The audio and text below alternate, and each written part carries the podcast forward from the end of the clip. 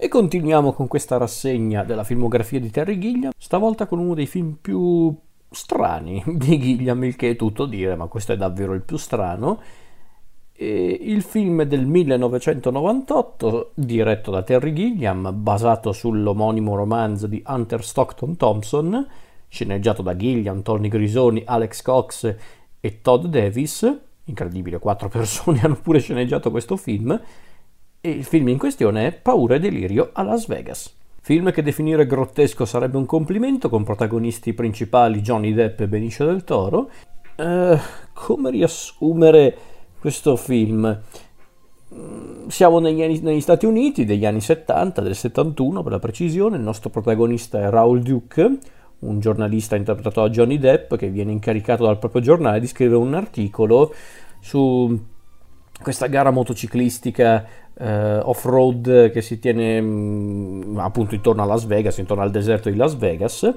e insieme al suo fidato compagno nonché avvocato samoano il dottor Gonzo, che è Benicio del Toro, insieme decidono di fare questo viaggio per andare appunto a Las Vegas per questo evento, ma i due, che sono anche grandi consumatori di, di, di droghe essenzialmente, praticamente decidono di utilizzare questo viaggio come pretesto eh, per darsi a una settimana proprio di, di eccessi, di eccessi dovuti alla droga, ma non solo. E quindi in pratica è questa la storia alla fin fine, sono proprio le disavventure di Raul Duke e del suo amico il dottor Gonzo a Las Vegas, punto, non è che c'è molto da dire. Eh, allora, non starò certo qua a dirvi eh, cosa ne penso di Raul Duke come giornalista, perché onestamente non è che ho letto tanto, ho visto giusto qualche estratto di, appunto, di paura e, e disgusto a Las Vegas, credo sia il titolo italiano che hanno dato al libro. So solo che Raul Duke è un, um, è un personaggio interessantissimo per come, per come, si è presentato, non tanto per la sua personalità, ma piuttosto per lo stile dei suoi racconti, dei suoi romanzi che mischiano giornalismo, eh, narrazione in prima persona, insomma, insomma sono romanzi davvero particolari e quindi da una parte viene spontaneo pensare, ma come possono farci un film da, un, da, uno stile letterario di questo tipo? L'hanno fatto e non è neanche il primo film basato sull'omonimo romanzo di Duke, perché ce n'è stato un altro, non mi ricordo come si chiama perché è inedito in Italia, ma aveva come protagonisti Bill Murray e Peter Boyle. E quindi di fatto il soggetto l'hanno trattato più volte al cinema, però ovviamente l'adattamento più famoso è proprio questo di Terry Gilliam. E Bisogna dargliene atto, eh, sicuramente riportare sul grande schermo lo stile di Duke, di Raw Duke, non era una cosa facile, assolutamente no. Su questo ci sono riusciti in maniera egregia perché se c'era proprio un regista che poteva davvero portare lo stile di Duke, il suo punto di vista, era proprio Gilliam, uno che ci sa fare con i deliri visionari e quindi la scelta era quasi scontata. Il film sicuramente è il meno interessante di Gilliam narrativamente e contenutisticamente parlando, passatemi il termine, dai, è giusto per farvi capire. Sull'aspetto della narrazione dei contenuti è un film di Gilliam anche abbastanza mm, non, anonimo per carità, perché è un film talmente fuori di testa che non, non passa inosservato. Diciamo però che non è il film più riflessivo di Gilliam, ma non doveva neanche esserlo, eh, chiariamoci. Onestamente non è mai stato tra i miei preferiti di Gilliam, è uno di quei film che ho dovuto guardare tipo 4-5 volte prima di apprezzarlo davvero perché tanta gente considera questo film un film di culto, un titolo proprio eh, da collezione, proprio c'è gente che idolatra questo film, magari un po' meno ultimamente, però tanti della mia generazione degli anni 90 o comunque giù di lì o anche prima amano questo film perché è, a conti fatti è davvero un film di culto degli anni 90. E, ehm,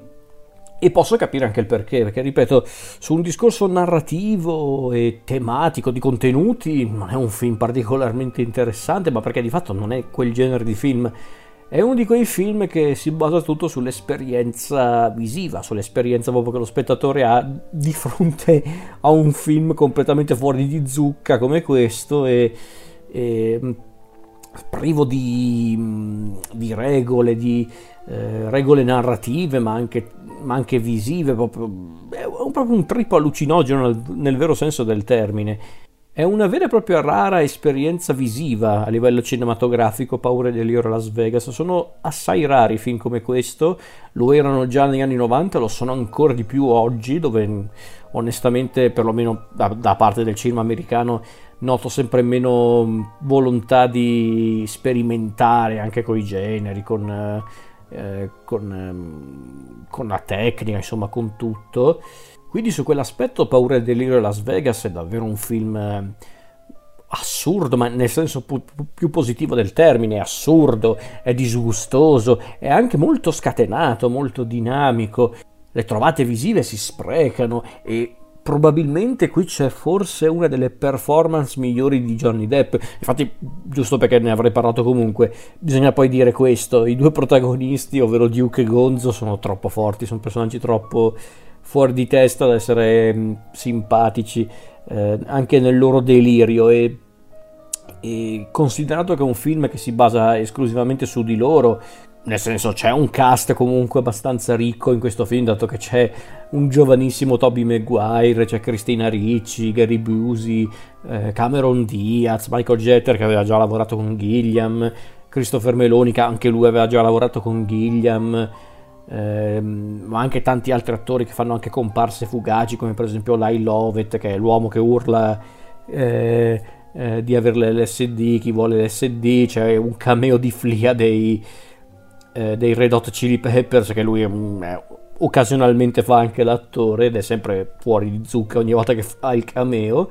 Eh, ma poi appunto anche Harry, Harry D. Stanton, eh, Ellen Barkin, ci sono tanti attori che fanno ruoli fugaci in questo film, ma ovviamente le star sono proprio Johnny Depp e Benicio del Toro.